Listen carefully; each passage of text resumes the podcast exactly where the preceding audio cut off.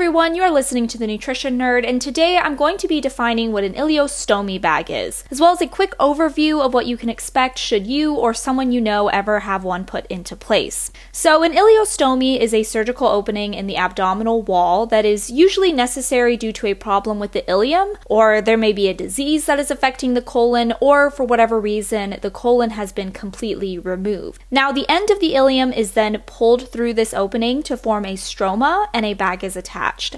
As a result, bodily waste no longer leaves the body through its normal route, and instead, the large intestine is completely bypassed. Now, an ileostomy may be temporary, lasting three to six months.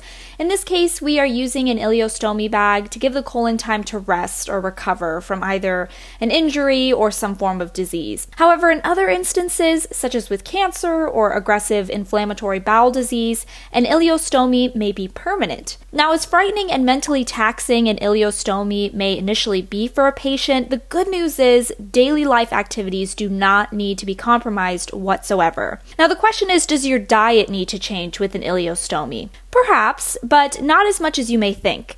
You'll definitely receive some guidance on this topic post surgery from either your physician or an RDN, but during one's recovery from surgery, patients are generally encouraged to try out their usual favorite foods to see if they have any new adverse reactions.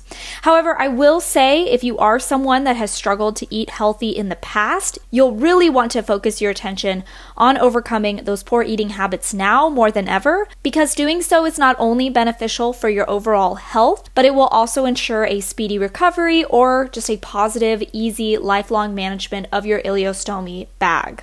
This has been the Nutrition Nerd. Hopefully, you learned something new today, and I will catch you in the next one.